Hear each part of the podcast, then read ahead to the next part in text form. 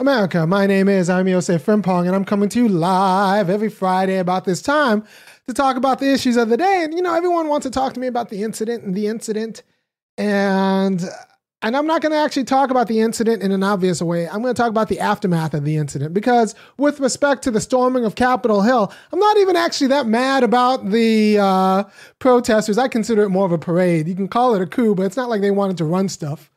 It was a parade because they wanted cameras and they wanted a show of power, and that's what they did. They got pictures of them lounging in Nancy Pelosi's office and holding up the speaker's gavel. It was white people saying, We still run things, right? Because, you know, Obama spent, I remember the election of Obama. He spent pretty much that entire campaign saying, It's okay, white people. If I get elected, you'll still run things. And Trump ran on white people running things, and then Trump lost. So the question was, white people want to know if they still run things. So that's what, what that's what we saw with the incident in Capitol Hill. White people thinking we still run things right, and we let them parade and go out. And so they, I think they got, and uh, I got the they got the answer to their question. I'm not anybody who says it was a coup. Like, what are you talking about? They didn't have any organized military support. You had a few veterans and some property damage. It was a it was a wildcat citizen strike. Honestly, I think if the left, I wanted this, I I should have pulled the trigger back in March. I had an idea back in March that what the left should do is hold a. Um, remember, March, people didn't know of how deadly COVID was, right? But we should hold a rally, an in person rally in Washington, D.C. Uh, before the CARES Act and make demands. It should be a federal job guarantee. It should be with uh, quarantine pay as you're uh, not able to work because you're quarantined, and healthcare and hazard pay for the essential workers. Like we should have had that, and we could have turned the tide, right? Because the game is trying to get um, uh, media to look at your cause. Right? Nobody's going to listen to your cause unless you could uh, um, uh, jeopardize their aspirations. I guess I should give a whole lesson on. That. I'll do that before the break. All right. So, what do I mean by that? In order for anyone to take you seriously as an autonomous unit, you need to be able to negate their aspirations. Because if their aspirations include you and you can't negate their aspirations, that means you're just a tool for their aspirations. I'll say that again. Autonomy is tied to you be you being able to negate someone as, someone else's aspirations insofar as their aspirations include you. Because if their aspirations include you, but you aren't able to say no, you are just a tool for them. And that's honestly a lot of the relationships between um, black people and the Democratic Party. The Democratic Party needs black people, but we're not able to actually get what we need out of the Democratic Party. So we're just a tool of um, the Democratic Party. We are the black flesh Nancy Pelosi, Pelosi uses to vote with. We are the black flesh that Nancy Pelosi uses to vote. We can't actually get what we need, but uh, she uses us for what she needs. That's a problem. So these people were on a, a wildcat um, citizen strike. By the way, this uh, this hoodie I have, I, I gotta like it. I uh, was on Rising this morning. You should go check out the segment. I was talking about the importance of secession and power, but kind of from an academic uh, point of view. It's a good segment. It was on Rising this morning. I, I thought I'd, I'd bust out my my uh, my patriotic hoodie full of epaulets and the whole thing. But um, just know that if someone else has a plan and it involves you and you can't say no to the plan, you're just a tool for their plan. And what we saw with the incident with uh, the white supremacists or you know MAGA people, whatever, um, breaking into the Capitol building and kind of having jizzing all over the place. Uh, is what we saw is that they took it was a citizenship wildcat strike. It was them saying, you know, elections, small elections, you need us to go along with it. And don't forget that we do so at our discretion. So that's what we saw. Um, and, you know, there are a few million, there's 70 million people who voted for Trump. There are a few million of them people like that. Uh, and it's not all like ne'er do wells. These are, you know, real estate agents and whole district attorneys and many cops and everyone's related to a whole district attorney, real estate agent, cop, hiring manager, uh, someone with real official power who has pretty much the same politics. So that was a wildcat. That was a wildcat strike by people who actually aren't scared of using power. And when they, when you say like, well, you know, a cop died, and then that woman stormed the, stormed the, uh, the, the the building and she got shot by a cop and it was all horrible. You know, the right, they have a kind of a enlightened understanding. They're just like, well, you know, we had to make an omelet and some eggs are going to get broken. No one's going to pay any penalty. Donald Trump isn't going to take a hit because of this. We just pretend that he is. He is very popular right now. You, if you're watching this, you're probably in a media silo. You're in a media silo where everyone kind of like is horrified by it.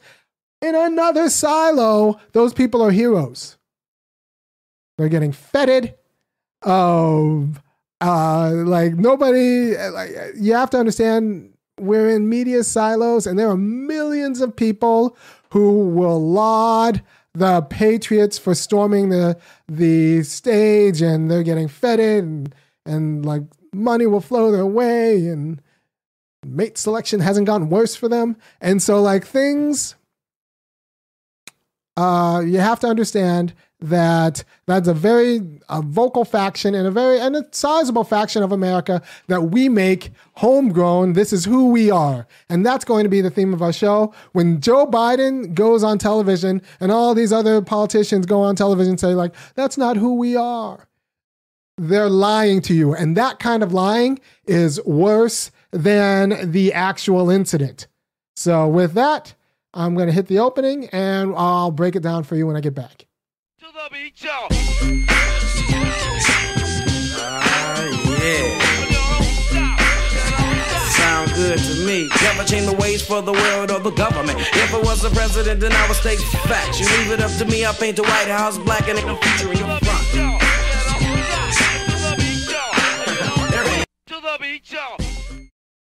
So yeah, it was a big old parade. It was a parade. There, it wasn't that coup.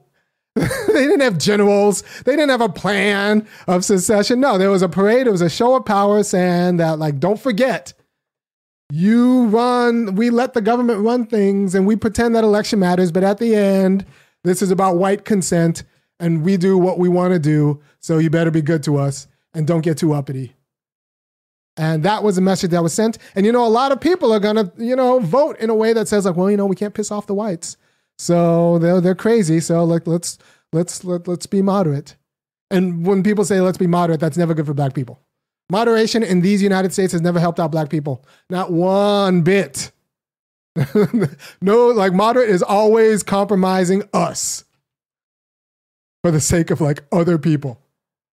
Moderate has like that's always compromising black people's rights.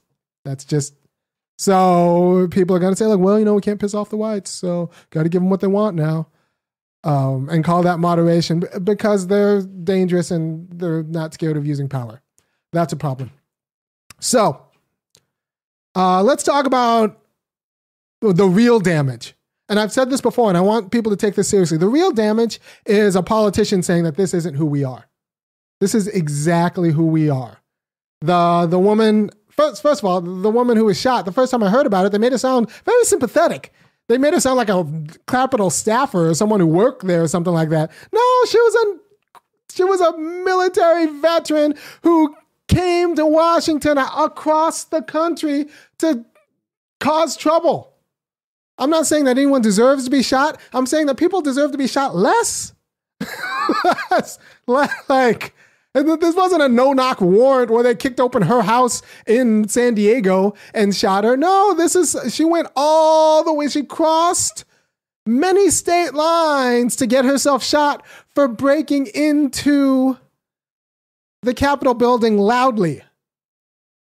All right, so like, I'm not, I wouldn't have taken that shot because I saw it and you look at the video, it's like through a window at a distance. So I don't think you need to shoot her. However, like I said, there are people who deserve to be shot less. Like that was just I I don't know. Should someone lose their job over taking that shot?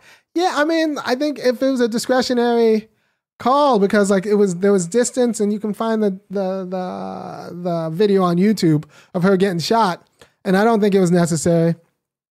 Uh, but like, this wasn't. This was a military trained insurgent attacking the Capitol building. So you know, you do things that get you shot, and then you end up shot. I don't know. Like, oops. I guess.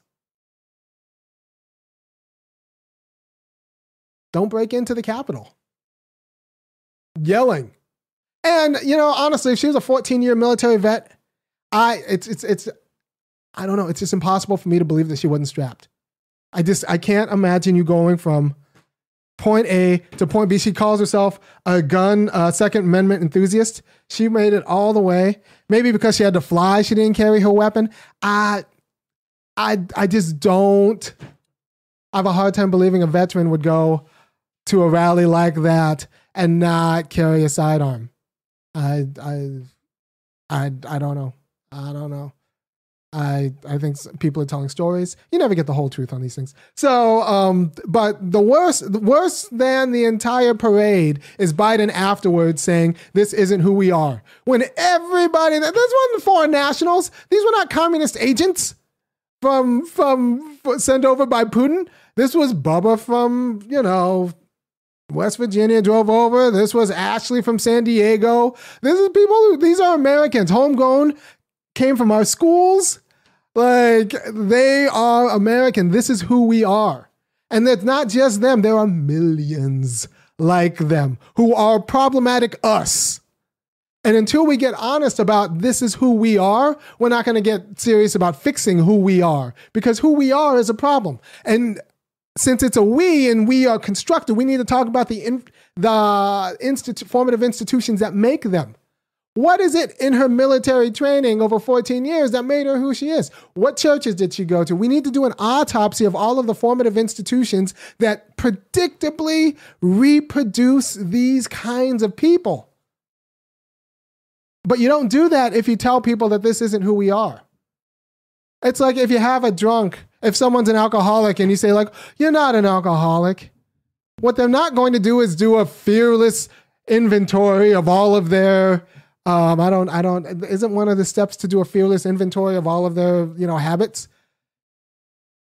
We um, the United States does not do a fearless inventory and that's why we keep reproducing by the millions these kinds of folks. And if we're serious about stopping to reproduce them, we have to admit that this is who we are, and this is how we dismantle um, ourselves to become someone better. Right? We need to dismantle the formative institutions that predictably create these sorts of people. This is why white, I mean, like black people live in a terrorist state. Every black person I know is scared for my life. Because they're like, well, you can't talk like that because, you know, because they know white people are terrorists. Now, I do talk like this. Now, you could go at www.funkyacademic.com and kick in $5, 15 or $50 a month, pay for my life insurance, which my wife made me get after I started doing this show. Um, but it'll also, you know, once I get big enough, I'd like to get a producer and, and, and, and, you know, a real marketing budget and stuff like that. So go to www.funkyacademic.com, kick in 5 15 or $50 a month, and support the work I do because unlike Joe Biden, I'm not going to tell you that this isn't who we are. I'm not going to, and Joe does that for the paternalism that is consistent with American politics because we want you to feel comfortable and shop. I don't want you to feel comfortable and shop. I want you to change. And, you know, yeah, I want you to change. I need and I need you to aggressively change your institutions.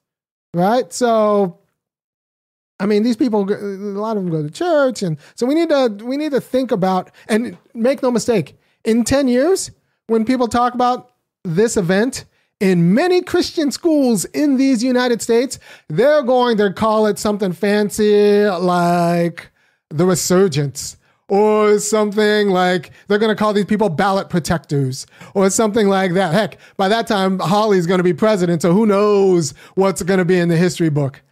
So, um, uh, Josh Hawley, the, the senator from Missouri, who actually is got three times the charisma as Ted Cruz, and Ted Cruz would have been president if it wasn't going to be Trump. So, like, don't be surprised if Josh Hawley is ends up being the president of these United States. And when he does, like make sure the history books are not going to say bad things about what happened.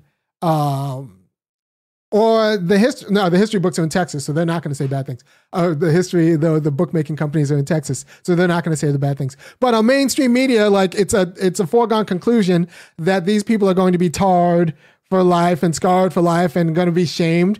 No, in many whole zip codes, states, and like institutions, the story that's going to be told is about the patriots who wanted to secure elections and secure our democracy. And so they charged to send notice, send notice, mind you, to the legislatures that every vote must be counted. That's going to be the story that, if you don't watch out, your kids are going to learn in school by their daughter, who's going to be your kid's teacher, right? So we need to be honest about who we are and demand that we're honest about who we are. We need to talk about Wilmington in our schools. Wilmington, North Carolina, about 100 years ago, some black people won elected office and white people just had a coup. They said, like, no. Elections are only ever contingent on us winning, or at least not us sharing serious power. Too many of y'all won, so we're going to kill a bunch of you and run the rest of you off. So that's what they did in Wilmington, North Carolina. You can look it up. You can look it up. There's this guy, a senator from Kansas, who got beaten on the Senate floor. This isn't the first time like people have stormed the Senate floor. The senator from Kansas got beaten on the Senate floor in 1856. A guy named Sumner. Um, they caned him uh, because he didn't want Kansas to be a slave state. And the senator from South Carolina took out his big stick and just started beating him, and then got his friend to take some licks into him too. Sumner. 1856. Over it's all this stuff is always going to be about white people getting mad about like some encroaching on their sense of whiteness and the entitlements that it comes with. So you have to understand that this is who we are. And this is who we predictably reproduce by the millions. And if we're serious about stopping to reproduce them through our institute, formative institutions, we need to admit that this is who we are and this is what we reproduce and this is how we can get better. We need to empower black people to make them whole because you don't you don't fight fire with fire, you fight fire with water, and water is black people. So you need to actually, if you empower black people, like just really empower them, we'll take care of the whites for you. No, but um, um, uh, but you need there you need to actually democratize power, right? because their entitlements come from trying to reproduce a system that they've grown up with and, and a set of entitlements that they've like uh, like adopted right? That are not challenged. Because we aren't serious about destroying the infrastructure that creates predictably these people. And they're incentivized. Like this is how they get promotion. These are not these are not people without means if you're traveling cross country to burn stuff you have some sort of means this isn't your last dime you spent on bus fare. No, these people flew and stayed in hotels and stuff. Like they have, they've taken more, um, they've taken more vacations than like entire zip codes of Negroes. So I like we need to be honest that this is who we are. These are these are the people we predictably produce, and we will continue to produce as long as we pretend that this is not who we are. We need to tell the truth about history politicians have two jobs. Push like in this for me, politicians have two jobs in this United States. Push policies that secure black people all their rights and clarify the fight. If you're not clarifying the fight about race and labor justice, and you're not pushing for policies, then you're actually part of the problem. So Joe Biden is actually a bigger part of the problem by telling us by going on the, the news and saying this isn't who we are than the people who actually showed who they are because they were just being who they are. And those are Americans produced by America, like part of the DNA um, unreconstituted of this nation. And we need to deal with that like adults and not pre- and instead of pretending that they're aberrations or somehow they're like foreign agents as opposed to the people your kids are going to school with and you know their daughters and cousins are teaching your kids in school. So until we're honest about who we are, we're not going to actually become better. And that's just the truth about life. Right? I'm not telling you, but there are stakes to when leaders try to be daddies and tell their kid, tell the tell the the people lies. No, you could say like this is who we are, this is what we create, and this is a problem. We need to actually have some sort of truth and reconciliation commission. We need to figure out, we need to do an autopsy on all the formative institutions that created these people because they didn't come from nowhere. They weren't just parachuted into America. Where did they come from? They've always been here. Well, you know, these are the people who killed the Native Americans. I bet you, ah, will bet all of my money that some descendant from Wilmington, uh, North Carolina, who participated, because there are thousands of whites who participated in that riot, participated in that riot, were in DC. I'll bet all my money that I, if we did some sort of DNA test or 23andMe or, or like whatever, um, and did some sort of DNA test on all the people who participated, we'll find someone who could trace their lineage to that riot. These are fourth and fifth generation rioters. These are like sixth generation racists who are in the family business, going from the family church and like and that's and that's who we are and that's who stormed uh, the Capitol building. So unless we're going to try to interrupt that legacy that they feel is mandated by nature, God, and these United States, we're still going to be having this conversation in in in in like I don't want my grandkids to have this conversation about this is not who we are when we never made the intervention on American whiteness that predictably reproduces this class of people. Now, people don't want to talk about that because they're scared of poking the bear. I did an entire video about this, Kyle Rittenhouse poking the bear. You can find it on YouTube. They don't. They're like, well, you know, these white people, they're they're terrorists and sociopaths. But as long as we as long as we kind of give them what they want, it's pretty orderly and, and the water's clean and everything's nice and I can just click on Amazon and life is pretty good and I, I don't want to go I don't want the instability of of ticking off the whites.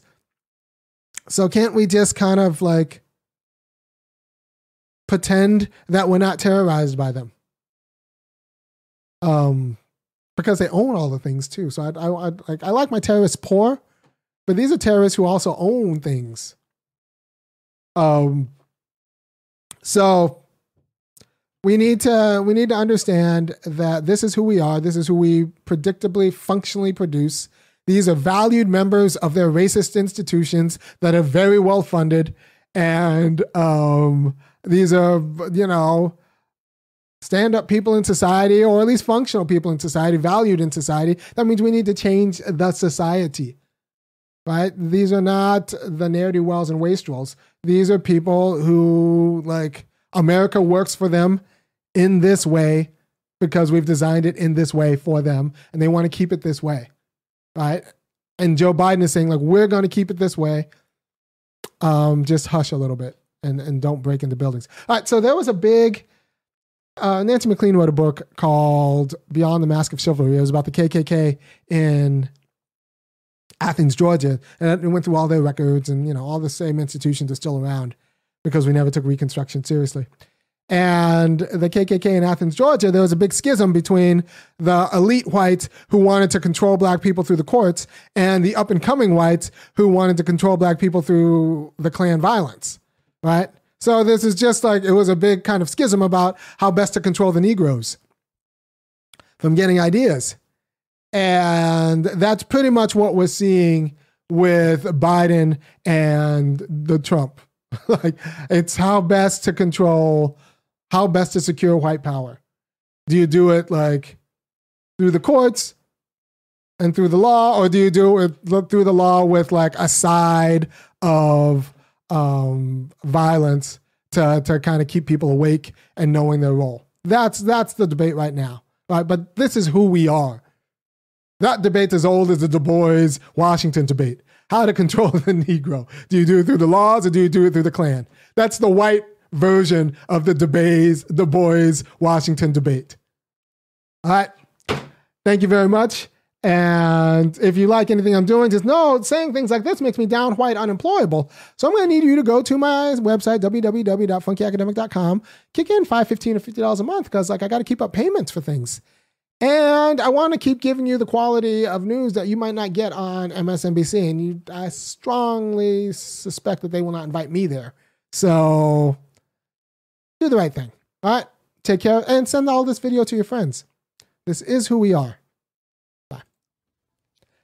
If you appreciate the work I do every week and you think that I should continue to do it because I'm giving you the quality of political knowledge and insight that will help you not squander your life and kind of rescue meaning from it, then go ahead and go to www.funkyacademic.com and kick in 5 15 or $50 a month or make one enormous donations.